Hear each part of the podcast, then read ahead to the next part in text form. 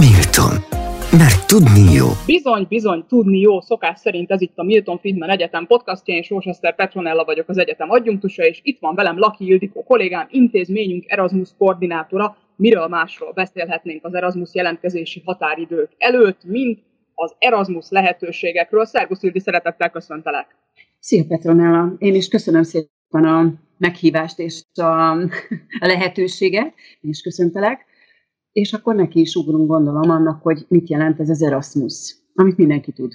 Így van, ugorjunk neki, de mielőtt nekiugranánk, annyit mondj meg, hogy itt az elmúlt egy-két évben nagyon nehéz volt külföldre utazni, a bejövő hallgatók is sok nehézséggel kellett, hogy találkozzanak, karanténoltási igazolvány és mindenféle változó szabályok. Hogyan néz most ki a jogi környezet mozgás szempontból, tehát most már könnyen lehet Európában mozogni? Milyen plusz nehézségekkel szembesül az, aki esetleg azon gondolkodik, hogy Erasmus ösztöndíjra pályázzon? Pakoljuk el az aggodalmakat rögtön így kezdésnek. Abszolút pakoljuk el az aggodalmakat, miután 2 év eltelt, és a 2 év alatt, közel 2 év alatt, ugye a hallgatók nagyon nehezen tudtak kimenni. Volt egy év, amikor egyáltalán nem, akkor valamiféle virtuális formában valósulhatott meg. Hát nyilván nem azért maradnak itt, és virtuálisan tanulnak egy másik egyetemen, hogy másik egyetemen tanulhassanak, hanem ők el akarnak menni Erasmusszal, az országot szeretnék látni, ott szeretnék élvezni mind a tanulmányaikat, mind pedig a mindennapi életüket. Most úgy néz ki az Erasmus lehetőségek köre, hogy utazhatunk.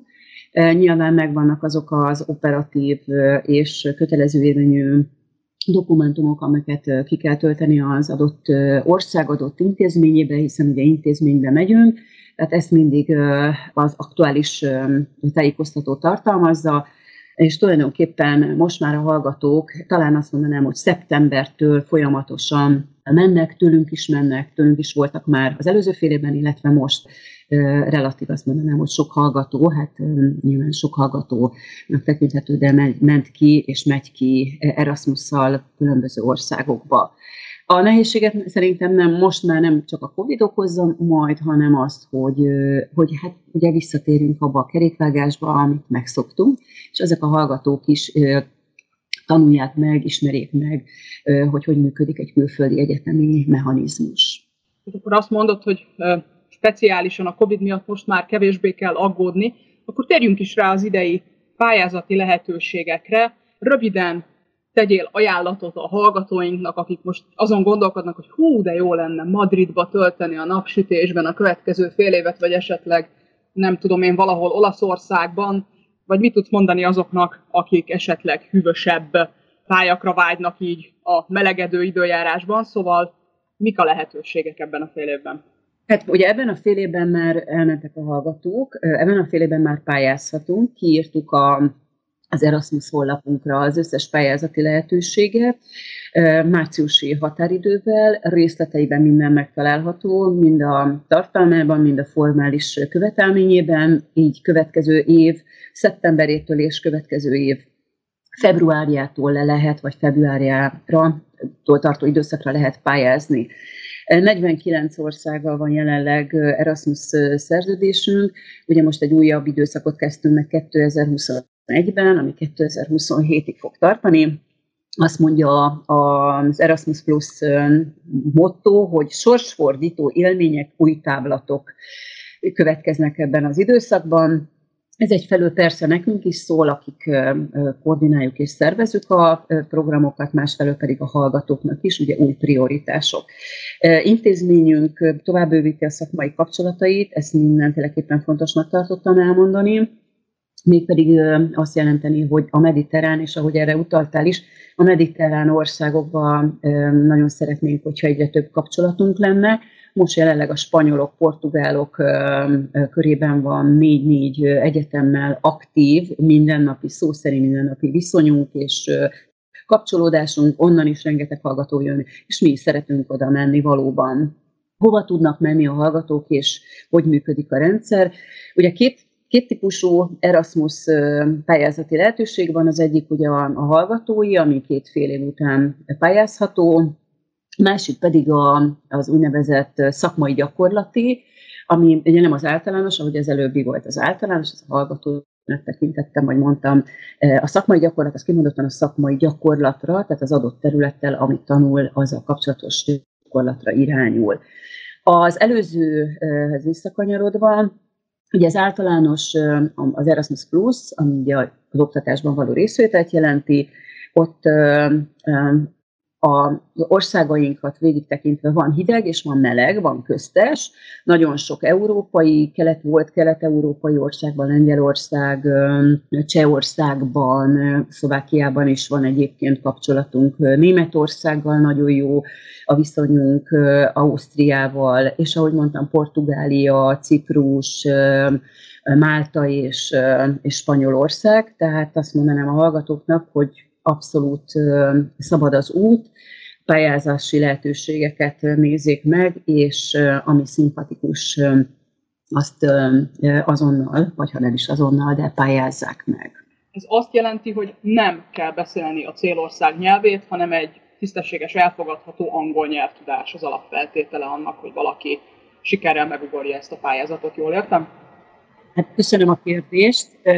Ez részben így van, részben nem. Ez azt jelenti, hogy a részben így van, hogy az angol többnyire az egyetemeken angol nyelv a munkanyelv, de van olyan egyetem, ahol dominánsabban hiába angol a nyelv, angol a munkanyelv, azért az adott országnak a nyelve ugyanolyan dominanciával jelenik meg, tehát aki mondjuk az angol mellett szeretne elmélyedni a portugál, a spanyol vagy éppen a német nyelvben, akkor ugye annak egy szerencsés konstrukció, hogyha olyan egyetemre megy, ahol ezt tudja erősíteni, de nyilván mi a kredit elfogadásainkban az angol nyelvű tartalmakat vagy kurzusokat tudjuk elfogadni. Igen, és aki nem annyira tud angolul, az sem fog kétségbe esni, mivel vannak úgynevezett felzárkóztató órák, ahol ugye részt tud venni, és az angol nyelvtudását tudja erősíteni. A elvégzett tanegységek tehát bele tudnak számítani az itthoni diplomába, az itthoni átlagba, tulajdonképpen nem csúszik a hallgató, ha Erasmusra megy. Tulajdonképpen egy oktatói munkatársi hallgatói cseréről van szó, vagyis ha most a hallgatókat nézzük, majd azért egy pár mondatot az oktatóiról is érdemes ejtenem. Ha a hallgatói mobilitást nézzük, akkor nyilván arról szól, hogy ez egy fél év, amit máshol töltök a tanulmányaimban, de folytatom, csak külföldi ország keretein belül. Igen, nem csúszik, akkor ez a válaszom. Meg kell feleltetni azokat a kurzusokat itthon, amelyeket felvesz kint a hallgató, és ugye ezzel teljesíti a fél évét. Akkor azért vannak olyan problémák, hogy ha nem teljesen fedi az egyik a másikat, hogy tudjuk megvalósítani, de dominanciájában vagy lényegében 90%-ában ez megfelelő, vagy megfeleltethető. Egyetemi hallgató vagyok, hallgatom a Milton Friedman Egyetem podcastját, és kedvet kapok ahhoz, hogy Erasmus fél évre menjek. Megfogant bennem ez a gondolat, mi a következő lépésen, mit kell tennem? A honlapon és mindenféle fórumokon látható az Erasmus pályázatoknak a lehetősége, megnézem. Ha kérdésem van, mint hallgató, akkor természetesen Herceg Brigitta az Erasmus iroda munkatársa, illetve én jó magam, Laki Ildikó, ugye tudok a hallgatónak segíteni, esetleg azt mondanám, hogy meggyőzni arról, hogy hát akkor hova pályázon és miért jó ez neki. Ez most így a formai része, vagy tartalmi része. Az operatív része, tartalmi része, formai része az pedig azt jelenteni, hogy nyilván, amit nem tud kitölteni, dokumentumot, amit szükséges beadni, az értelemszerűen magyarul van leírva, nyilván vannak olyan dokumentumok, ami angolul van, de hogy ezeket a dokumentumokat segítjük kitölteni, amennyiben úgy érzi a hallgató, hogy szükséges, valamint, ami nagyon fontos, minden fél évben legalább 2 alkalommal Erasmus napot szervezünk a magyar hallgatóknak, ugyanúgy egyébként a bejövő hallgatóinknak is, a magyar hallgatóknak azért, hogy egy kis kedvet, egy indító gomb megnyomásával, ugye egy indítást tudjunk nekik adni arra, hogy hát ez egy jó ötlet, ez az Erasmus, és hogy elmenjek. Tehát ezt is érdemes a hallgatóknak figyelembe venni, hogy vannak Erasmus napjaink. Ez mikor lesz? Lesz-e ebben a fél évben? Most február 18-án lesz, már ki is küldtük a hallgatóink felé, de ki van plakátolva az intézményben.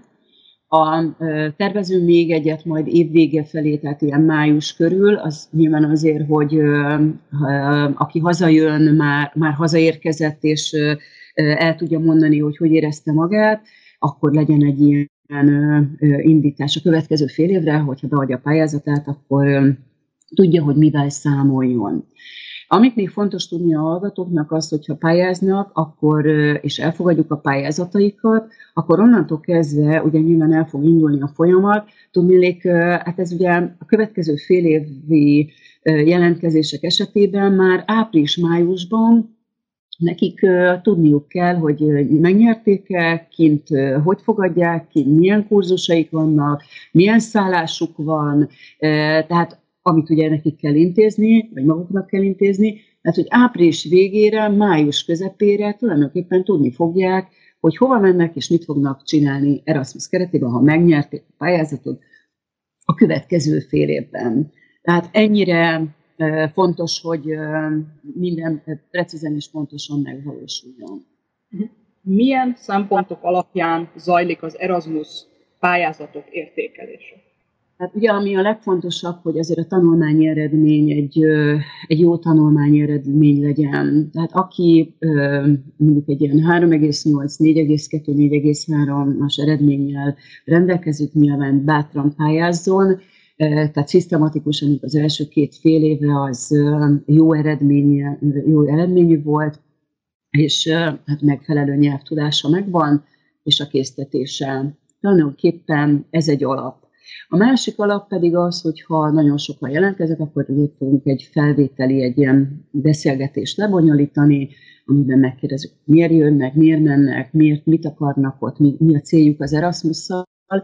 De mondanám azt, hogy szerencsére ilyen szempontból elbeszélgetünk a hallgatókkal egyenként, de ha az eredmény és az eltökéltség megvan, akkor én mindenféleképpen már támogatom a kiutazásukat. És akkor ezek után következik az a pillanat, hogy tegyük fel, megnyeri a hallgató a kiutazás lehetőségét. Milyen anyagi támogatást kap ehhez? Ugye említetted, hogy bizonyos dolgokat saját magának kell intézni, de nyilván ehhez valamiféle anyagi forrás is jár. Ha jól sejtem, akkor az európai szinten meg van határozva, hogy milyen távolságban, milyen forrásokat kapnak a hallgatók. Kicsit kérlek igazítsd el őket, hogy mire számíthatnak anyagilag, ha megnyerik a pályázatot. Hát ugye igen, minden ország, tehát országonként, illetve nem is ország blokkonként van szabályozva, hogy milyen finanszírozásban részesülnek havi szinten. Tehát a hallgatók havi szinten kapják nem kapják, mert mi egyben utaljuk, de a pénzt a számukra, de nekik ugye a havi szintű lebontásban szerepel az ösztöndíj, hiszen van, ahol 4 hónap, és ez egy fontos dolog. Valahol 4 hónapos a fél év, van, ahol 5 hónapos, van, ahol egyébként 6 hónapos a fél év, és akkor ugye a hónapokra érvényes a keretösszeg. Hogy mire elég, és mit kell még a hallgatónak? Hát tulajdonképpen a 3/4-ét finanszírozza a kintlétüknek, most mondhatnám azt az egészet, van olyan ország, ahol elegendő ez a keretösszeg.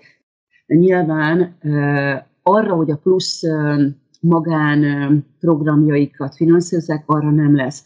Ez az oktatásra, a kollégiumra, tulajdonképpen a mindennapi megélhetésre többnyire elegendő, de a pluszokra már kevésbé.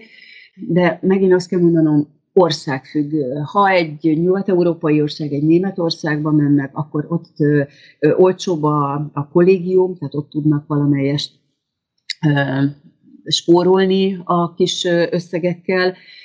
Kelet-európai országban ugye a szállás relatív olcsó, hát nyilván a kollégiumi szállások igen, a megélhetés is olcsóbb, tehát azzal kell kalkulálni, hogy ha egy Luxemburgba megyünk, akkor nyilván amit tudunk az országról, a megélhetés ugye magasabb szinteken valósul meg, tehát a kis félretett pénzre azért lehet, hogy szükség lesz.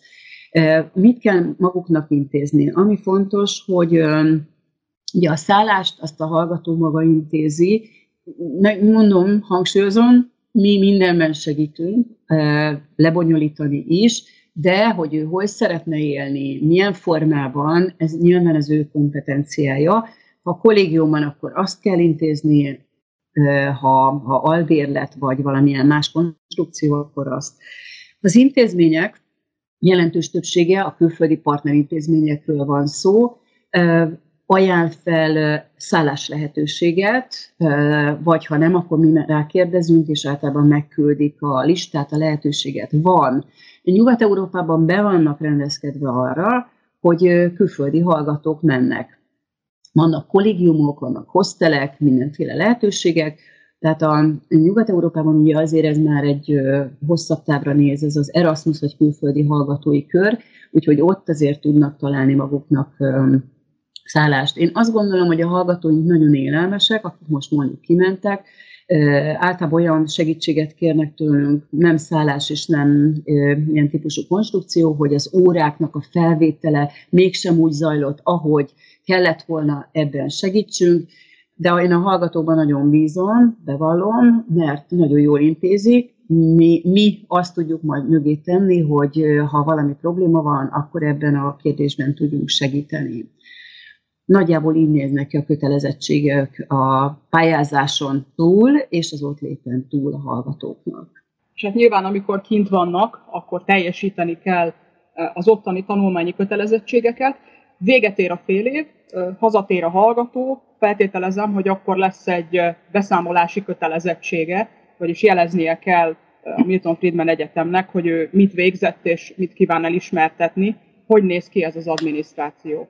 Ez az adminisztráció, ez úgy néz ki, hogy ha lezárják a fél évet, akkor ott kapnak egy igazolást a fél év lezárásáról, és tulajdonképpen ugye mi ezt majdnem egy az egyben elfogadjuk. Ennek van egy protokollja, de mindent részleteiben, amikor kimennek a hallgatók, a kinti egyetem korrekt módon tájékoztatja őket, hogy mit kell a fél év végére, hogy kell megvalósítani, ha nem teljesíti, akkor milyen kötelezettségekkel jár. Én itt egy dologra hívnám fel a figyelmet, mégpedig nem is a tanulmányi kötelezettségek. Általában azért ezzel nem szokott probléma lenni. Most általánosságban mondom, akik itt tanulnak, azoknak sem, és akik tőlünk mennek ki, most nyilván őróluk van szó, azokkal sem. A probléma inkább az szokott lenni, hogyha 4-5 hónap, tehát mondjuk 5 hónapos az ösztöndíj, hogy akkor azt ki kell tölteni. Persze, hogy egy héttel, vagy 3, vagy 4 nappal előbb haza lehet jönni, de az ösztöndíjnak a biztosítása az ugye arra az időintervallumra szól, amire kiment. Hogy erre kérem a hallgatókat, hogy nagyon-nagyon figyeljenek, hogyha ez februártól június 15-ig tart, akkor május 5-én nem jöhet haza. Vagy május 20-án nem jöhet haza, hanem akkor kell hazajönni. Pár napra se látogathat haza?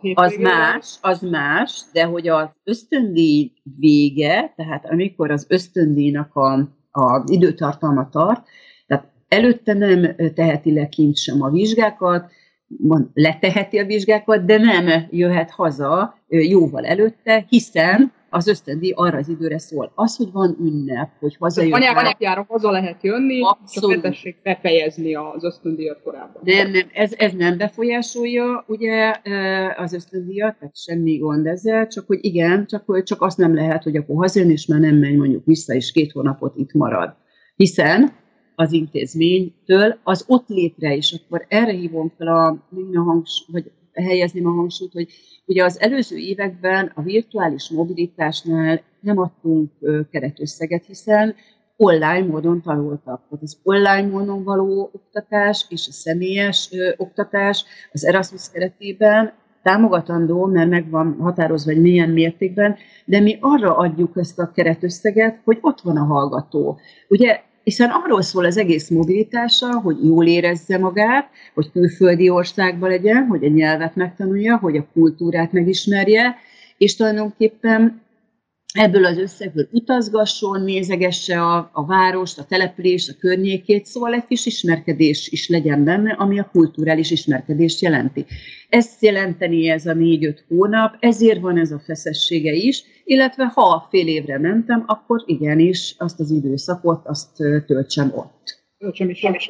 Az, aki már volt Erasmus ösztöndíjas, pályázhat-e újra, vagy ez mindenkinek egy egyszeri lehetőség?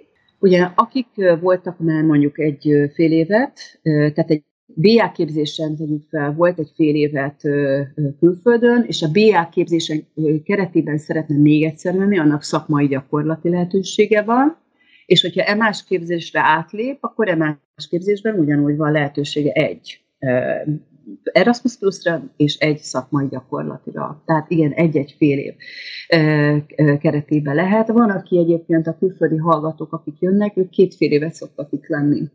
Csendben irigykedek, én még az egységes képzésben Erasmus-oztam, és akkor ugye egyszer lehetett menni, lehetett hosszabbítani egyébként. Igen, igen, ugyanaz. Tehát nagyjából ezek a vonalak, ezek megmaradtak. Ami jó szerintem, az a szakmai gyakorlat, hiszen azt egy olyan helyen, cégnél lehet tölteni, ahol ugye megtanulja a szakmát magát, és az adott nyelven, de már nem az a kredit teljesítési kötelezettsége van, hanem a munka végzés. De beszámítjuk szakmai gyakorlatként ezt is? Igen, sőt, hát ez azért nagy érték. Ugye a külföldi munkatapasztalat azért azt szokták szeretni.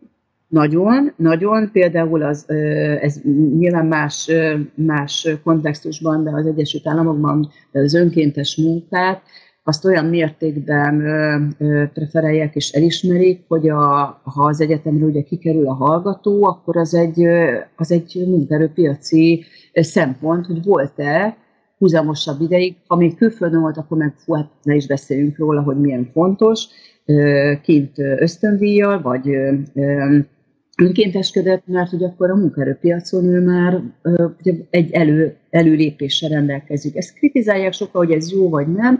Minden esetre nyilván vannak olyan helyek, ahol nagyon örülnek, hogyha valaki multidisziplináris és sokféle dolgot látott már, és úgy megy oda, van, ahol nem örülnek, ebben nem megyünk vele, de minden esetre a szakmai gyakorlat az egy nagyon jó konstrukció. Brutálisan elment az időnk, úgyhogy utolsó kérdés, van-e bármi, amit nem kérdeztem meg, de úgy gondolod, hogy fontos lenne, hogy a hallgatóink tudják, mielőtt a pályázatokat előkészítenék az idei Erasmus kiírásra? Hát én azt gondolom, hogy mindent megbeszéltünk a pályázatról. Ha bármi kérdés van, bármiben segítséget kell adni, nyújtani, azt természetesen, ahogy mondtam, mindketten Brigittával megadjuk. Brigi inkább az adminisztratív részét viszi, tehát ami az ilyen operatív problémák körét jelenti, abban szoktam én magam segíteni.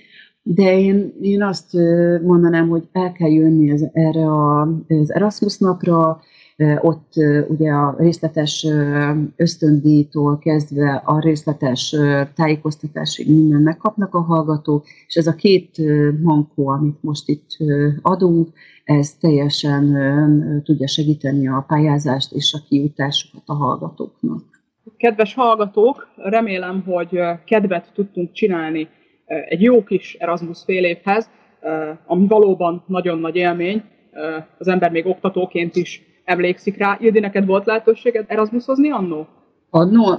Nem, Erasmus nem volt annó, hát nem akarom a koromat itt forszírozni. Én még Magyar Ösztöndíj Bizottság általi ösztöndíjjal voltam két helyen, az egyik az Belgium volt, a másik pedig egy cseh ösztöndíj volt, de ezek akkor szerintem nagyjából ennek feleltek meg. Ugyan 14-14 napos szakmai ösztöndíj volt egyetemi, és igen, de egy teljesen más konstrukció. Én oktatói mobilitásra szoktam menni.